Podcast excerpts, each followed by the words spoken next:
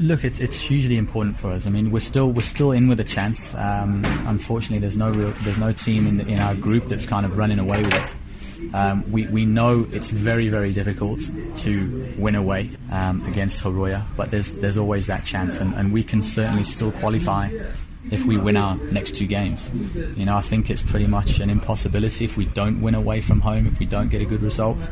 Um, but there's everything to play for. You know, we are we are going to go out there and, and, and, put our strongest 11 out there um, and, and, try and get a win away from home. Uh, KG and um, Lorenzo kind of missed the boat. Unfortunately, it would have been an ideal time to kind of bring them in and get them more game time, but wasn't to be. Um, we've already filled our places. I think Eva, uh, the Cameroonian, he, he took the last the last available position for CAF, so he will he will be involved. Um, yeah, so the guys go away and, and hopefully give a good account of themselves and uh, there will be will be players that stay behind with me uh, and make sure you know they're fully prepped for the for the, the travelling squad returning. Because we have so many games, naturally you want to rotate a few players. Um, you're also going to get suspensions and injuries, so we've got to be thinking of players that, that can't travel because of injury.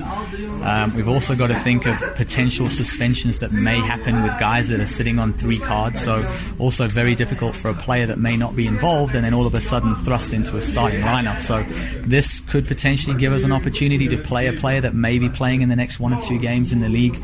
So we have to consider all, all of these things, um, but at the same time make sure we put you know, a, a, very, very strong, if not our strongest possible 11 out there when we play.